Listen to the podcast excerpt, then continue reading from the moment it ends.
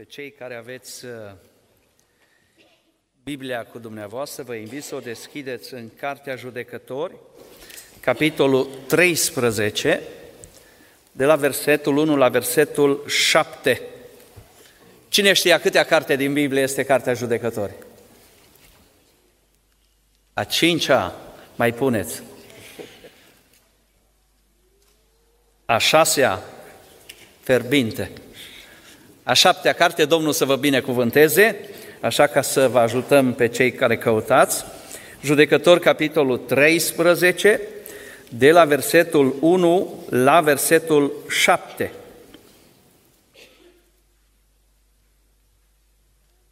Copiii lui Israel au făcut iarăși ce nu plăcea Domnului și Domnul i-a dat în mâinile filistenilor timp de 40 de ani.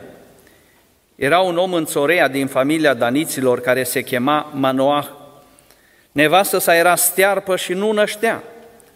Îngerul Domnului s-a arătat femeii și i-a zis, iată că tu ești stearpă și n-ai copii, dar vei rămâne însărcinată și vei naște un fiu. Acum ia bine seama, să nu bei nici vin, nici băutură tare și să nu mănânci nimic necurat, căci vei rămâne însărcinată și vei naște un fiu Briciul nu va trece peste capul lui, pentru că acest copil va fi închinat lui Dumnezeu din pântecele mamei lui și el va începe să izbăvească pe Israel din mâna filistenilor.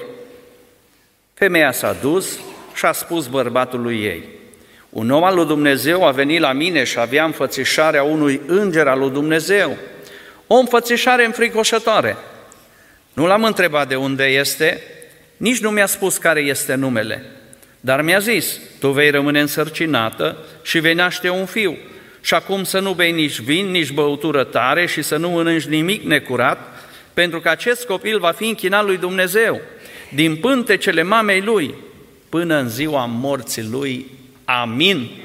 Vă invit să luați locurile.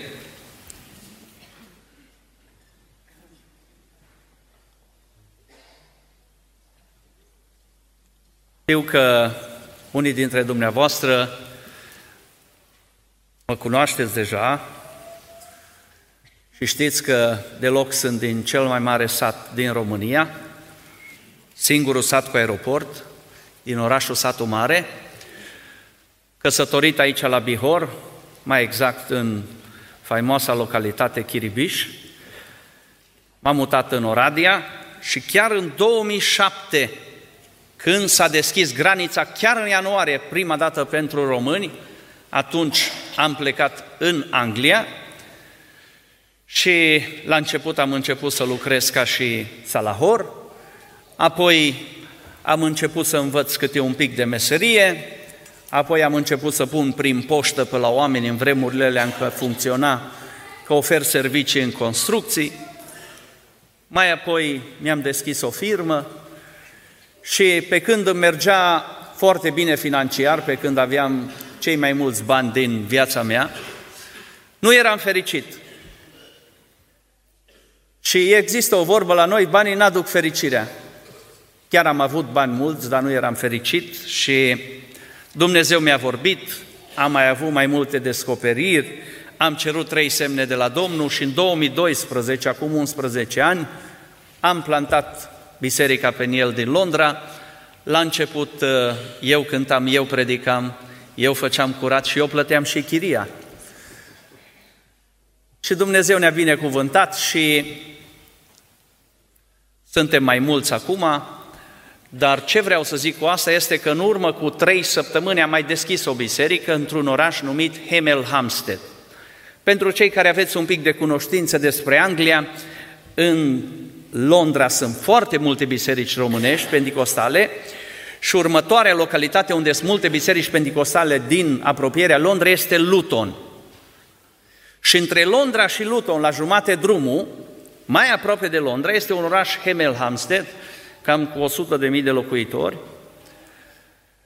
și acolo nu era nicio biserică pentecostală și sunt foarte mulți români ca și Londra. Și în urmă cu trei săptămâni, cu ajutorul lui Dumnezeu, am pornit și acolo o biserică și fratele Radu Mariș, Domnul să-l binecuvânteze, mi-a zis ori de câte ori vin în România, te așteptăm la speranța, Domnul să-l binecuvânteze. vă aduc saluturile celor două biserici și zic Dumnezeu să vă binecuvânteze cu mult har, cu multă putere și cu mare binecuvântare aici la Speranța Oncea. Amin.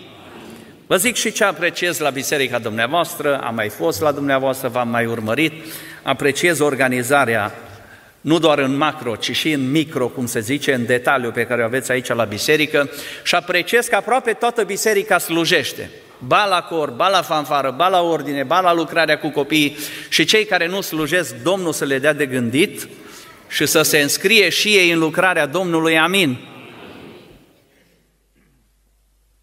În urmă cu câteva luni de zile, împreună cu copiii, au vrut să ne uităm la un film. Și am zis, hai să căutăm un film bun, din care și să învățăm ceva.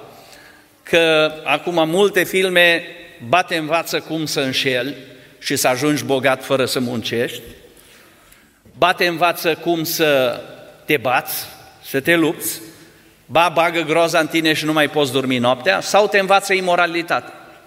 Să hai să căutăm un film care să fie potrivit.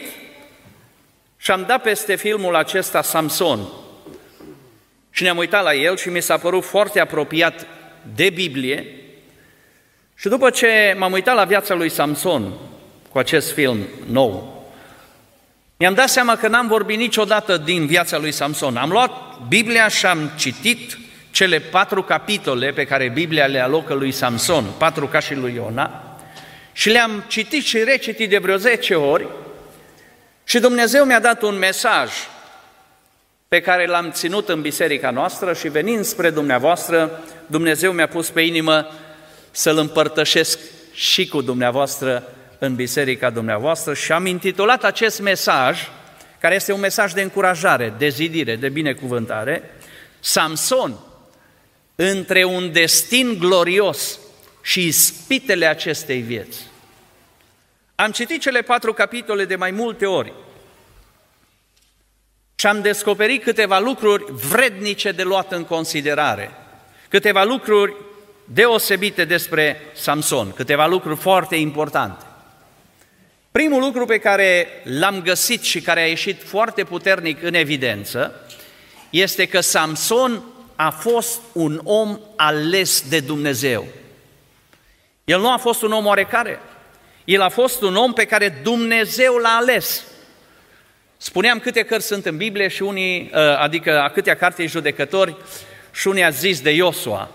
Iosua este așa sa carte din Biblie. Și ce mi se pare foarte interesant este că în finalul cărții lui Iosua și în începutul cărții judecători există o frază care se repetă. Și fraza este aceasta. Câtă vreme a trăit Iosua și bătrânii din vremea lui Iosua, poporul a slujit lui Dumnezeu.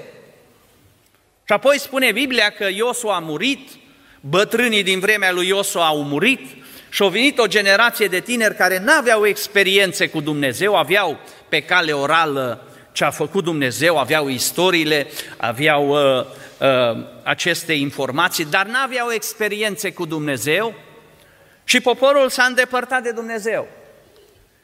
Și Dumnezeu n-a mai fost obligat prin contractul pe care l-a făcut la muntele Sinai cu poporul să-i păzească, să-i binecuvânteze, să-i ajute, că El a făcut o înțelegere cu el.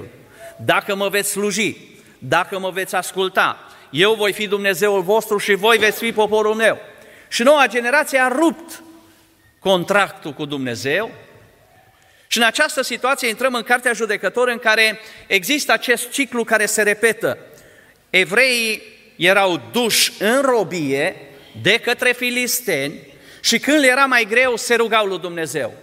Acum, ca să ne putem imagina ce înseamnă să fi dus în robie de către filisteni. Aveai un teren și îl lucrai tot anul și urma să culegi recolta.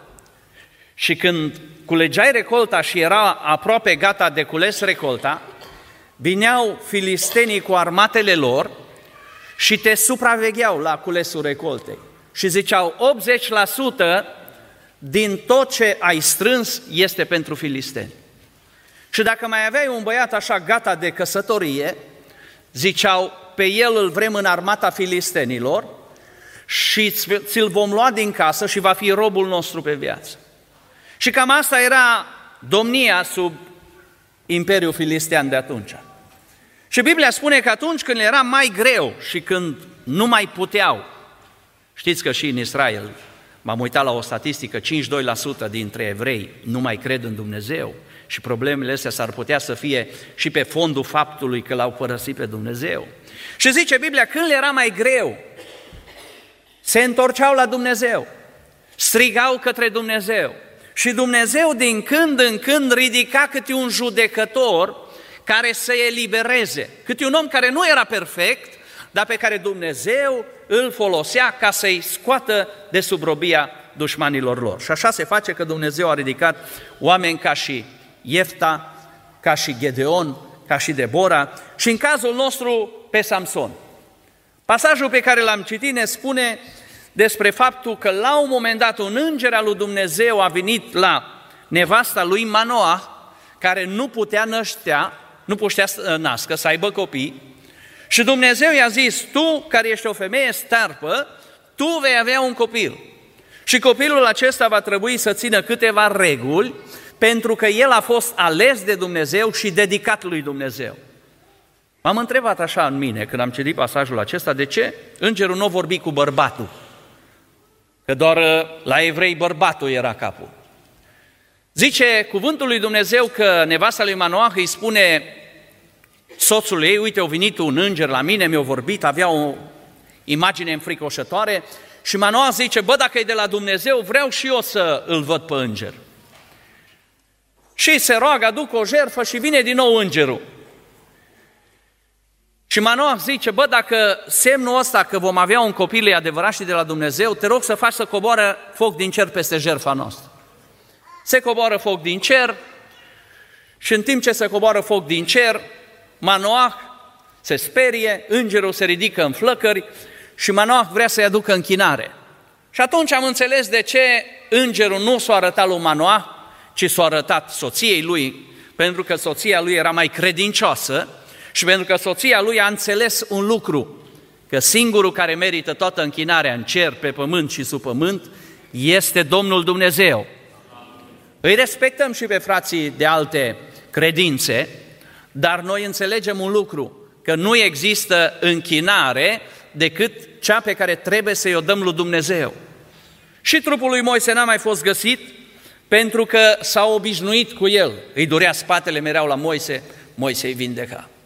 Avreau niște conflicte, nu reușeau să ajungă la un numitor comun. Moise rezolva problema. N-aveau mâncare, veneau la Moise, Moise rezolva toate problemele. Și după 40 de ani Dumnezeu zice, n-am să las pe Moise să rămână în popor, că ăștia o să-l mumifieze, poate. Și o să-i se închine. Pentru că învățăm în această dimineață, dragii mei, că singurul care merită toată închinarea în cer, pe pământ și sub pământ este Domnul Dumnezeu, amin. Nici predicatorii nu merită închinarea, nici uh, preoții nu merită închinarea, nici sfinții nu merită închinarea. Singurul care merită închinarea este Domnul Dumnezeu. Și primul lucru pe care l-am învățat când am citit viața lui Samson, dragii mei, este că Samson a fost ales de Dumnezeu. Dar ce vreau să spun cu treaba asta este că și noi am fost aleși de Dumnezeu. Și pe noi Dumnezeu ne-a ales. Uitați ce zice Efeseni, capitolul 1, cu versetul 4 și 5. Aici cuvântul lui Dumnezeu zice așa. În el, Dumnezeu ne-a ales, cine știe, înainte de întemeierea lumii, ca să fim sfinți și fără prihană înaintea Lui, după ce în dragostea Lui ne-a rânduit, mai dinainte să fim înfiați prin Isus Hristos, după buna plăcere a voii sale. Și un verset și mai direct este cel din Romani, capitolul 9, cu versetul 16, care zice așadar, nu atârnă nici de cine vrea, nici de cine aleargă, ci de Dumnezeu care are milă, slăvit să fie Dumnezeu. Să nu avem impresia că noi ținem pocăința. Să nu avem impresia că noi cu carnea noastră l-am găsit pe Dumnezeu. Să nu avem impresia că din cauza că noi suntem ambițioși, suntem pe calea lui Dumnezeu. Cel care ne-a ales pe noi și care ne-a ajutat pe noi și care ne menține pe noi pe drumul acesta este Dumnezeu. Și în această dimineață învățăm și noi împreună cu Samson că și pe noi ne-a ales Dumnezeu. Dumnezeu te-a tras la El. Dumnezeu ți-a dat harul să faci pasul acesta. Dumnezeu este acela care te întărește în fiecare zi. Și Dumnezeu te-a ales și pe tine și pe mine, slăvit să fie numele Lui. Asta îmi spune mie că ești important pentru Dumnezeu. Asta îmi spune mie că Dumnezeu este cu tine. Asta îmi spune mie că tu ai valoare înaintea lui Dumnezeu. Asta îmi spune mie că Dumnezeu, care a început o lucrare bună în viața ta, o va duce până la capăt, slăvit să fie Dumnezeu. Să nu ne mai comparăm cu oamenii din lume. Noi avem ceva ce oamenii din lume nu vor avea niciodată. Noi îl avem pe Dumnezeu. Noi suntem noul Ierusalim, noi suntem poporul lui Dumnezeu, noi suntem mireasa lui Hristos și Dumnezeu este de partea noastră, slăvit să fie numele Lui. Un alt lucru care l-am observat la Samson, dragii mei, pe lângă faptul că Dumnezeu l-a ales, am mai descoperit un lucru foarte interesant și anume că Dumnezeu l-a înzestrat foarte tare pe Samson. A fost cel mai înzestrat evreu din punct de vedere fizic, care a trăit în poporul lui Dumnezeu. Spune cuvântul lui Dumnezeu că avea puteri supranaturale. La un moment dat, când mergea prin afara cetății, s-a întâlnit cu un leu. Și știți că leii sunt foarte puternici. Și Samson, fără arme, fără nimic, a ucis un leu. Apoi spune Biblia că a ieșit un conflict între el și filisteni și cu o falcă de măgar, Samson a ucis o mie de oameni. Apoi cuvântul lui Dumnezeu spune că la un moment dat în această tensiune dintre filisteni și Samson, Samson a prins 300 de vulpi. Bă, m-am gândit și eu, mă, cum Doamne le-a prins? Un frate ne-a făcut o parcare la căsuța noastră mică din Anglia și chiar când a fost gata, noi avem și camere video, putem vedea și pe telefon, chiar când a fost gata parcarea, primele seri, cinci vulpi am prins pe video. Veneau acolo și mi-au zis niște vecini, acum aș marchează teritoriul, nu-i mai parcarea ta, e parcarea lor. Și câteva serii în fiecare seară veneau acolo. Odată ne-au și mâncat un iepure, o vulpe, în Anglia sunt foarte protejate. Am încercat să prindem una, dar n-am reușit niciodată. Spune Biblia că Samson a prins 300 de vulpi. Și vin mulți și zic, bă, pocăiților, bă, voi sunteți cei mai creduli oameni, mă, dar au făcut Dumnezeu soarele a patra zi și au fost lumină în prima zi. Cum se poate asta? Zic, foarte bine, Dumnezeu este lumină. Deci, bă, dacă l-a înghițit pe Iona peștele, acolo e un acid, cum de-o rezista trei zile? Dumnezeu face tot ce vrea în cer și pe pământ, amin. Și Dumnezeu face cum vrea și ce vrea și tot ce zice Dumnezeu e adevărat. Nu trebuie să vină știința să ne explice ce face Dumnezeu. Dumnezeu poate să facă și imposibilul și ceea ce știința nu poate să explice niciodată, slăvit să fie numele Lui. Samson a prins 300 de vulpi. Samson a doborât cu mâinile întreg castelul lui filistenilor. Samson, doar cu mâinile gole, a luat porțile cetății și le-a dus în vârful dealului. Pentru că Dumnezeu l-a înzestrat pe Samson cu puteri extraordinare. Spune Biblia că îl legau ăștia cu funii și le rupea ca și pe ațe. Dar nu doar cu puteri fizice l-a înzestrat Dumnezeu pe Samson. Când am citit viața lui, am observat că Dumnezeu l-a înzestrat și cu daruri spirituale. Dacă veți citi cele patru capitole de mai multe ori, veți observa un lucru, că Biblia specifică Duhul Domnului venea peste Samson. Samson avea o relație cu Duhul Sfânt. Samson avea Duhul lui Dumnezeu peste viața lui. Apoi, mai mult decât atât, în Biblie vedem că el avea și darul rugăciunii. Se ruga și Dumnezeu împlinea rugăciunea. După ce a bătut o mie de filisteni cu o falcă de măgar, spune cuvântul lui Dumnezeu că i-a fost foarte sete lui Samson și Samson a zis, Doamne, nu mă lăsa să mor. S-a rugat lui Dumnezeu și Dumnezeu a deschis o stâncă și a curs apă. La final, când Samson a fost prins și legat și dus în palatul filistenilor, Samson s-a rugat lui Dumnezeu și Dumnezeu l-a ascultat. Înțeleg, dragii mei, că Samson nu avea doar puteri fizice. Samson era înzestrat și cu daruri spirituale. Și ce vreau să zic în această dimineață, dragii mei, că și pe noi Dumnezeu ne-a înzestrat și cu daruri fizice, dar și cu daruri spirituale, slăvit să fie Dumnezeu.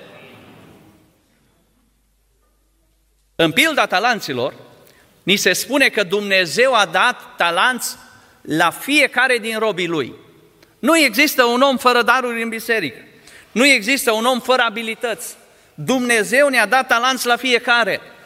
Apoi și noi, ca și Samson, avem darul Duhului Sfânt. Îmi place așa de mult versetul acela din Ioan care zice, ungerea care este în voi vă învață, cine știe? Toate lucrurile. Așa că nu mai aveți trebuință să vă învețe cineva. Și vine Roman și zice, voi sunteți templu Duhului Sfânt. Și noi avem Duhul Sfânt. Și noi purtăm Duhul lui Dumnezeu în viața noastră în fiecare zi. Eu uh, am cam uh, dat câteva avertizări cu prorocii Domnului, care zic că să ai Domnului, și cineva mi-a zis, bă, tu ești la care stingi prorocii Domnului? Am zis, eu nu-i sting, ce la tine la biserică cred că n-aveți niciunul. Nu e adevărat, avem cinci proroci în biserică. Dar să fie prorocii Domnului, că și noi avem Duhul Sfânt și nouă ne vorbește Dumnezeu și Duhul lui Dumnezeu cu Duhul lui Dumnezeu nu se contrazice. Dumnezeu să ne ajute, Dumnezeu să ne binecuvânteze. Eram la Suceava săptămâna trecută că m-am dus pentru o nuntă la Iași și acum sunt pentru o nuntă în România și uh, un frate care m-a primit la Suceava zice, frate Tiberiu, mă bucur că ești la noi, vrei în seara asta să merem la un vas de lucru? I-am zis așa, frate, eu am un obicei, eu nu umblu după vase de lucru. Dacă Domnul vrea să-mi vorbească, eu nu trebuie să mă duc să-L provoc pe Domnul să-mi zică ceva. Dumnezeu îmi vorbește și îmi trimite El vase la mine. Nu trebuie să fim oamenii aia care toată ziua să ispitim, poate prorocul nu veghează, poate nu-i pregătit, poate îl forțez să zică ceva de la el. Dumnezeu să ne dea înțelepciune. Credem în lucrarea Duhului Sfânt, credem în prorociile Domnului, credem în prorocii pe care Domnul îi folosește, dar și noi avem Duhul Sfânt. Și tu ai Duhul Sfânt și tu ai o ungere prin care poți să descoperi voia lui Dumnezeu în fiecare zi. Mai mult decât atât și noi avem darul rugăciunii. Ori de câte ori avem probleme, ne putem ruga lui Dumnezeu. Dragii mei, Samson a fost foarte înzestrat de Dumnezeu, dar și pe noi Dumnezeu ne-a înzestrat cu multe daruri și darurile pe care Dumnezeu ni le-a dat, ni le-a dat cu un scop. Cu scopul ca să dezvoltăm lucrarea lui Dumnezeu. Mi s-a părut foarte interesant. Mai multe exemple, dar am să le menționez doar pe două că anul acesta Whitney Houston, una din cele mai mari cântărețe din lume, a murit de cancer. După ce o tăiat-o de nu știu câte ori și s-a chinuit ani de zile cu cancerul, a murit. Știați că Whitney Houston a cântat în corul bisericii și a fost din familie de pocăiți? Dar ea n-a înțeles că Dumnezeu i-a dat o voce specială și un dar aparte ca să-L laude pe Dumnezeu, ca să Îl slujească pe Dumnezeu regele Elvis Presley și el cânta muzică gospel din familie de baptiști și el n-a înțeles că Dumnezeu i-a dat daruri și l-a înzestrat cu daruri ca să-L slujească pe Dumnezeu. Trebuie să înțelegem, dragii mei, că Dumnezeu ne-a dat daruri ca să le punem în slujba lui Dumnezeu, ca să zidim lucrarea lui Dumnezeu. Nu doar pe Samson l-a înzestrat Dumnezeu, ci și pe noi ne-a înzestrat Dumnezeu și toate darurile pe care Dumnezeu ni le-a dat trebuie să le folosim pentru lucrarea Lui și zic Domnul să ne ajute și să ne binecuvânteze, amin. Nu? Ce urât-o sfârșit. Și Whitney Houston și Elvis, la în jur de 40 de ani, a plecat. Asta se întâmplă când nu înțelegem că Dumnezeu ne-a înzestrat ca să facem lucrarea Lui. Domnul să ne dea înțelepciune și binecuvântare. Amin. Și ceva? Întotdeauna când slujești pe Dumnezeu, Dumnezeu te binecuvântează. Spune cuvântul lui Dumnezeu că David a ajuns cu greu împărat. A domnit șapte ani la Hebron, a fugit ani de zile de Saul, viața lui a fost în pericol, după aia ajunge împărat în Ierusalim și David vrea să facă o reformă. Și zice, uite mă, Dumnezeu m-a ajutat, Dumnezeu m-a binecuvântat, vreau să fac o reformă. Și în această reformă spirituală pe care David a vrut să o facă, a adus chivotul lui Dumnezeu, a vrut să-l aducă la Ierusalim. Chivotul acesta al lui Dumnezeu era un obiect foarte sfânt pe care Dumnezeu l-a poruncit lui Moise când era în pustie. Și chivotul acesta al lui Dumnezeu este o copie a unui chivot care există în împărăția lui Dumnezeu. Și Dumnezeu a zis când au făcut cortul, să faci curtea, acolo să intre jerfele, să faci locul sfânt, acolo să fie pâinea și așa și așa mai departe. Și să faci locul prea sfânt, o încăpere de 5 metri pe 5 metri, în care să intre doar marele preot o singură dată pe an. Și să fie legat cu clopoței și să aducă jerfa și cu o funie, jerfa de ispășire. Doar el să aibă acces la chivotul lui Dumnezeu. Și când chivotul lui Dumnezeu va fi purtat, să fie purtat pe umeri de cei din seminția lui Levi, erau niște reguli, erau niște regulamente.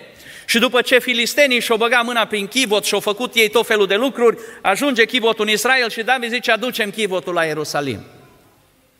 Și acum, în drum spre Ierusalim, l-au pus într-o căruță, dau peste o gropă, chivotul dă să cadă și Uza întinde mâna și vrea să oprească chivotul. Și Dumnezeu îl pedepsește cu moartea pentru că El vrea să atragă atenția poporului, că lucrarea asta e o lucrare foarte sfântă.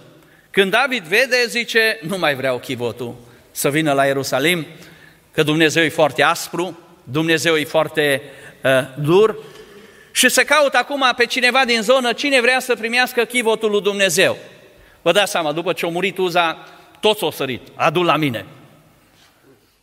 Și Biblia spune că acolo era un om pe nume Obed Edom din Gad. Ăsta era un om care eu îmi imaginez, totdeauna deschis pentru lucrarea lui Dumnezeu. Bă, dacă e nevoie să se facă ceva în lucrarea lui Dumnezeu, eu vreau să mă ofer. Și Obed Edom din Gad zice, punem cel mai bun living la dispoziție, plătim un preot care să stea acolo și să păzească chivotul și vrem să facem lucrarea aceasta pentru Dumnezeu. Și Biblia spune că doar în trei luni de zile Dumnezeu a binecuvântat toată casa lui Obed de Domn din Gad, încât tot Israelul o vorbi despre el. Tot am stat și mi-am imaginat, wow, oare ce i-o dat Domnul? Ce mi-ar putea da mie Domnul încât toate televizoarele, toate posturile TV din România să vorbească despre mine zi și noapte? Cât de bine merge, cât de bine cuvântat sunt, cât de tare mi-a dat Dumnezeu încât să tot să vorbească despre mine. Și mi-am imaginat, dintr-o dată în casa lui Obede, domn din Gad, s-au înțeles foarte bine părinții cu copiii. Dintr-o dată în casa lui Obede, domn din Gad, soțul și soția erau ca în luna de miere. Bătrânii cu tinerii, tinerii cu bătrânii, o unitate și o armonie în relații extraordinare. M-am dus mai departe și mi-am imaginat toți care au fost bolnavi în familia asta, toți dintr-o dată o pleca boala de la ei. Apoi, din punct de vedere material, recoltele lui Obed-Edom erau extraordinare. Și tot Israelul a început să vorbească de Obed-Edom din Gad, încât au ajuns până la urechea lui David. Dragii mei, când îl slujim pe Dumnezeu, Dumnezeu ne binecuvântează.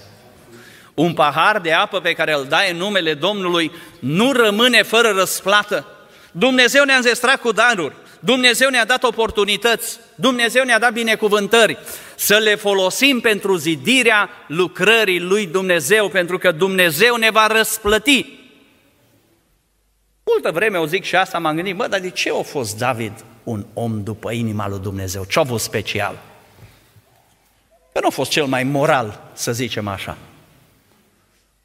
Nu a fost nici cel mai mare om a rugăciunii. Enoch s-a rugat mai mult ca David. Dar ce am observat când am studiat viața lui David, un lucru care niciunul din părații lui Israel nu l-a avut. David a vrut să facă lucrarea lui Dumnezeu. Spune Biblia că după ce a ajuns împărat la Ierusalim, a zidit cortul lui Dumnezeu, că templul nu i-a dat voie Dumnezeu să zidească. Au adus leviții și o plătit și au organizat toată lucrarea.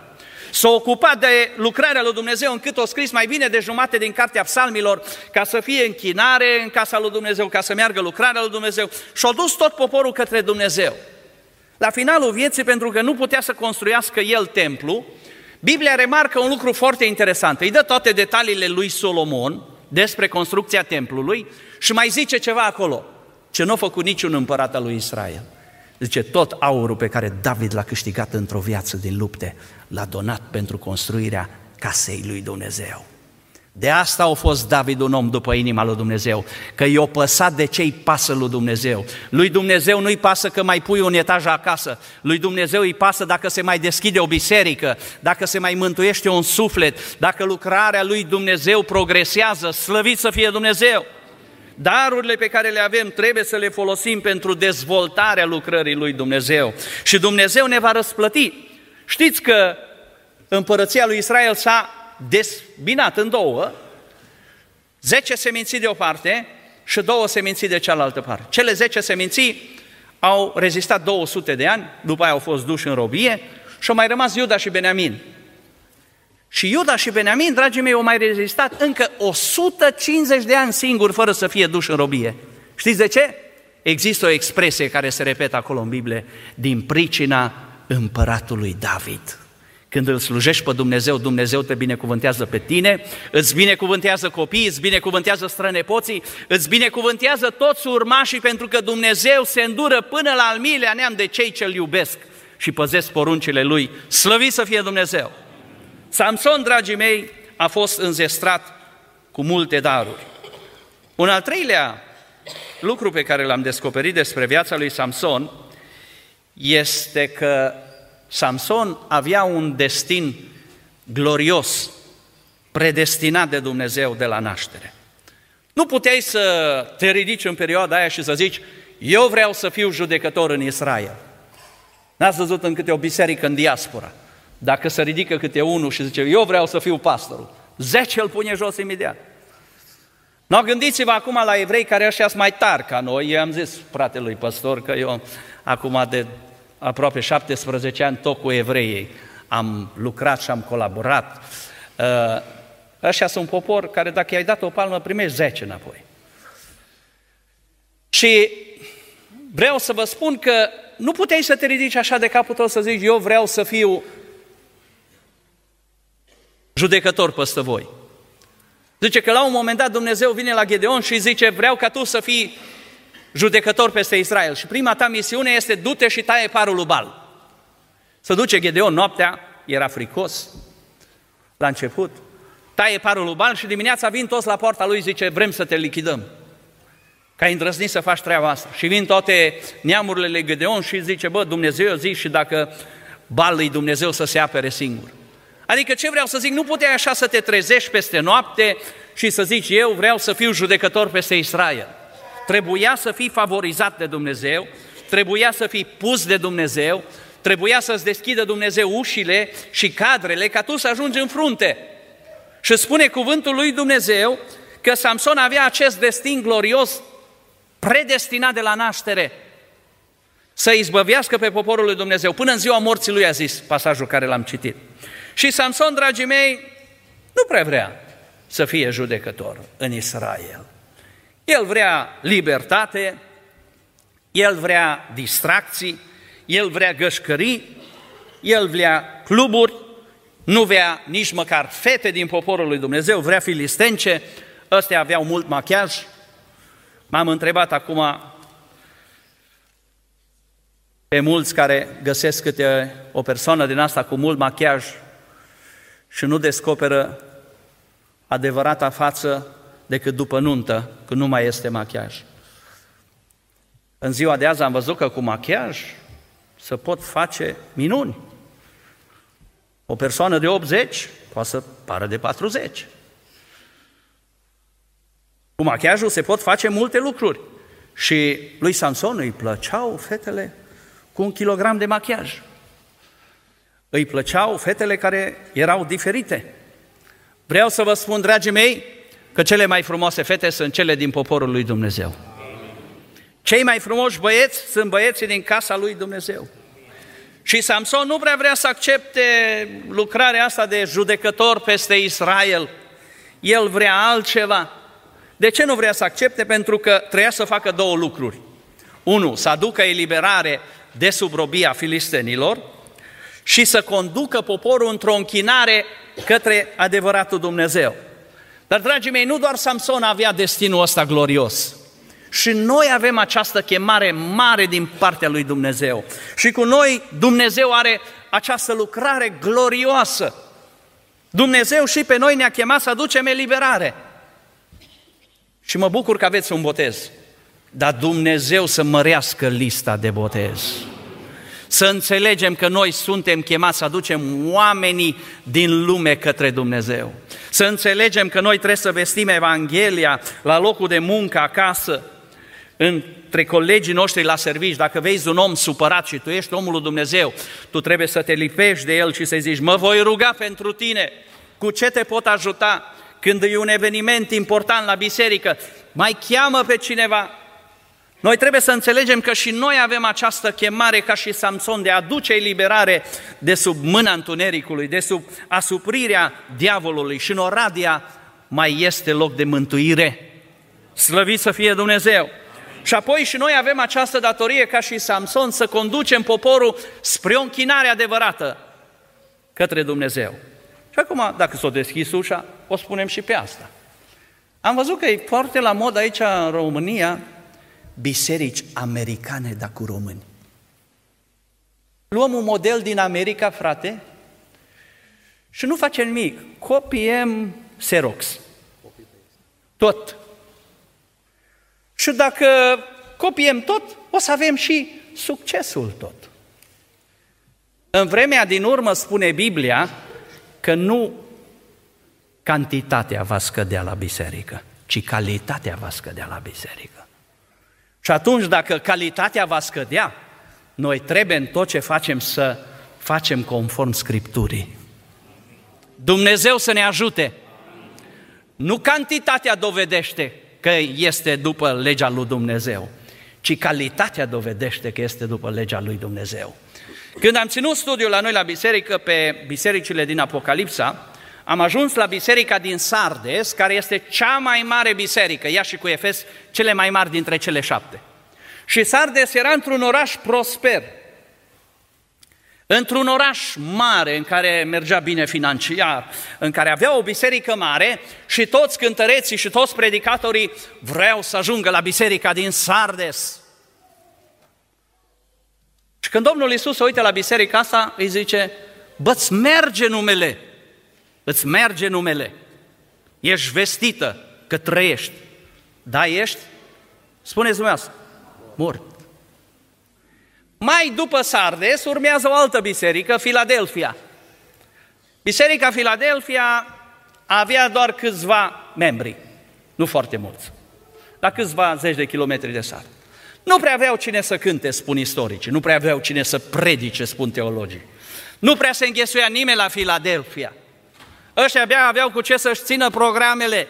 Și când Domnul Isus se uită la Filadelfia, zice, Filadelfia, n-am nimic de criticat decât să te laud. Să înțelegem că și pe noi Dumnezeu ne-a chemat la o închinare adevărată. Să lăsăm americanismele și să ne uităm în cuvântul lui Dumnezeu. Să lăsăm show și spectacolul care se vinde de dragul mulțimii și să ne asigurăm că noi suntem conform cuvântului lui Dumnezeu. Dumnezeu să ne ajute! Dumnezeu să ne binecuvânteze! Samson nu vroia lucrarea aceasta. Și Dumnezeu l-a chemat la acest destin glorios și Dumnezeu mă cheamă și pe mine și te cheamă și pe tine pentru că vrea să facă lucrări mari cu viața noastră și dacă ceva va conta când vom pleca din viața asta, va conta tot ce am făcut pentru Dumnezeu. Merg mai departe și aș vrea să mai adaug un lucru. Samson a fost ales, Samson a fost înzestrat, Samson a fost destinat să aibă o lucrare măreață de făcut un ultim lucru pe care vreau să-l spun, dragii mei, din viața lui, pe care eu l-am observat, este că diavolul s-a luptat foarte tare cu Samson în spatele ispitelor și în spatele Dalilelor a fost diavolul. Diavolul a fost acela care s-a luptat cu Samson. Diavolul este acela care caută să distrugă tot ce vrea să construiască Dumnezeu.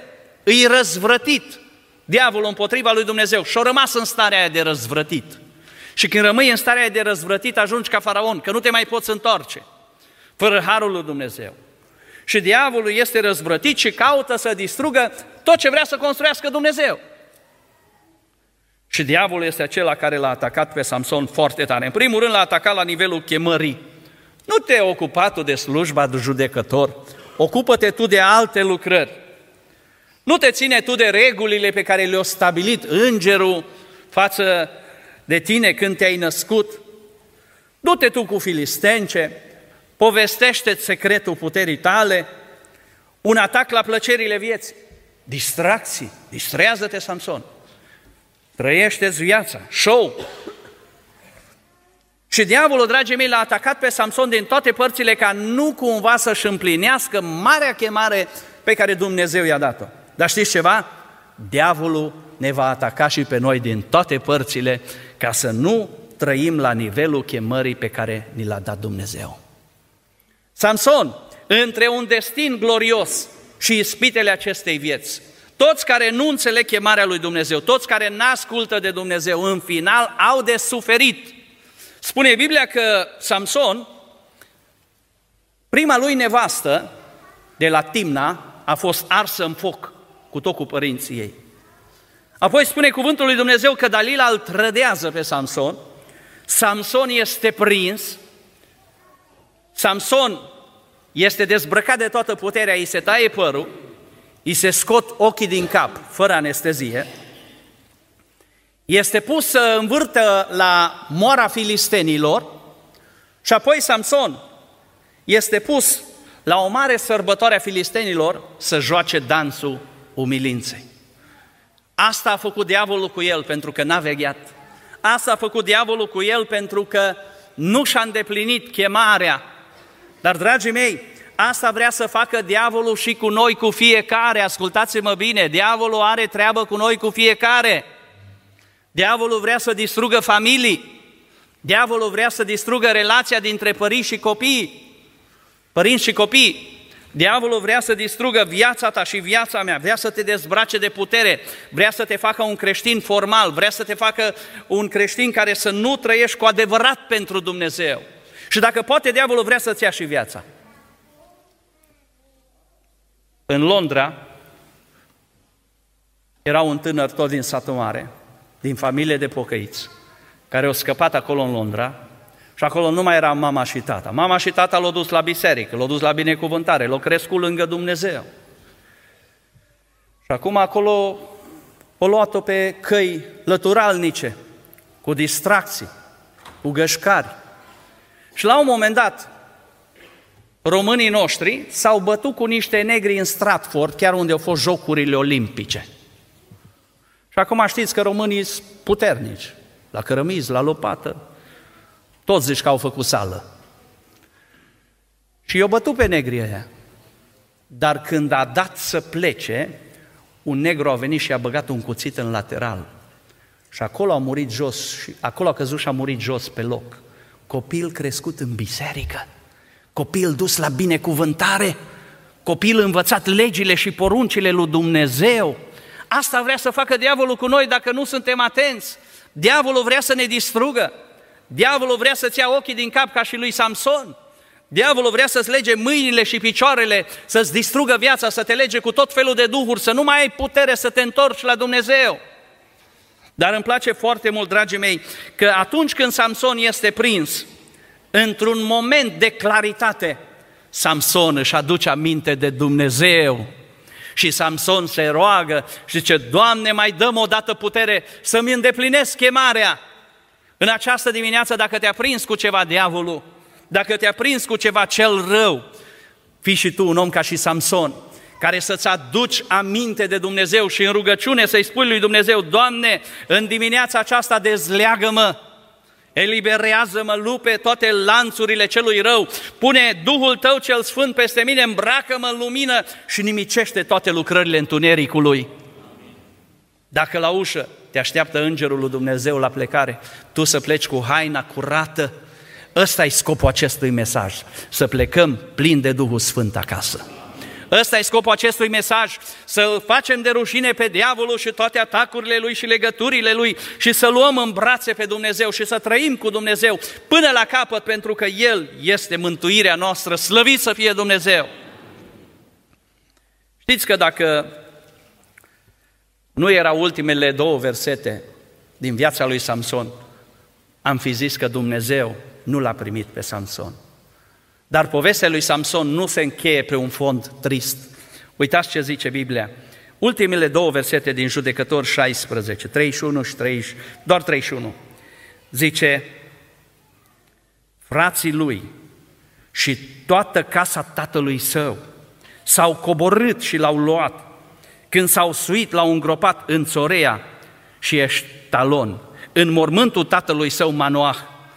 El fusese judecător în Israel 20 de ani. La ultima rugăciune, indiferent cât a oscilat Samson, indiferent cum a fost viața lui, indiferent cât a alunecat, Dumnezeu l-a primit. Dragul meu, Dumnezeul nostru este dragoste. Slujim unui Dumnezeu plin de milă și de îndurare. David la un moment dat zice, decât să cadă în mâinile oamenilor, mai bine să cadă în mâna lui Dumnezeu, că Dumnezeu e mai bun ca oamenii. Și în dimineața aceasta, dacă ai alunecat, dacă te-ai răcit, dacă ai dat înapoi, dacă nu-i mai Dumnezeu pe primul loc, aici este un Dumnezeu plin de milă și de îndurare, care dacă te vei ruga, te va primi așa cum ești, care dacă te vei ruga și îi vei cere putere, va coborâ Duhul lui cel Sfânt peste tine și te va ridica din orice stare și te va binecuvânta și te va întări, pentru că trăim vremurile din urmă și Dumnezeu te iubește. Mai spun și asta și apoi vom lăuda pe Domnul și ne vom ruga. Mulți mă întreabă, păi frate Tiberiu, la câtea pecete suntem? Alții, suntem în Apocalipsa? Știți ce ar trebui să ne îngrijoreze pe noi? Nu la câtea pecete suntem, sau dacă suntem în Apocalipsa, ci la fraza aia din Apocalipsa care se repetă. Și orice necazuri au venit peste ei, oamenii tot nu s-au mai pocăit de faptele lor. Tot nu s-au mai întors la Dumnezeu. Pentru că ușa de har se închide și vei rămâne fără Dumnezeu. Și vei vrea să te întorci și dacă nu va mai fi Duhul lui Dumnezeu, nu vei mai putea. Astăzi, dacă auzi glasul Domnului, întoarce-te la Dumnezeu. Astăzi se cheamă Iisus Hristos, Fiul lui Dumnezeu. Astăzi trebuie să mergi la pastorul Radu la final și să zici și eu vreau să-L slujesc pe Dumnezeu. Și eu vreau să mă înscriu la botez și eu vreau să fac legătura cu Dumnezeu, pentru că s-ar putea să ajungi ca faraon, să vrei și să nu se mai poată. Dumnezeu e drept. Și asta se cheamă Dumnezeu să te pocăiești, să te întorci, să spui viața în rânduială, pentru că are mari binecuvântări pentru tine. Samson a oscilat între un destin glorios și ispitele acestei vieți și recunoaștem și noi că de multe ori am oscilat, dar în dimineața asta Dumnezeu ne cheamă din nou acasă. În dimineața asta Dumnezeu ne cheamă din nou la dragostea din tâi, la pasiune, la dedicare, la hotărâre, pentru că cu El e cel mai bine. Cu Dumnezeu e cel mai bine. Am 46 de ani, mulțumesc Domnul să vă binecuvânteze. 23 de ani am trăit fără Dumnezeu și 23 de ani cu Dumnezeu. Vă spun, cu Dumnezeu e cel mai bine. Cu Dumnezeu e cel mai bine. Te cheamă Dumnezeu în dimineața asta. Nu lăsa să plece trist. Spune o cântare. Poate niciodată mâna lui la ușa ta n-are să mai bată. Astăzi te cheamă Dumnezeu să te întorci la El. Astăzi te cheamă Dumnezeu să rupi acele lucruri negative din viața ta și să faci voia lui Dumnezeu până la capăt.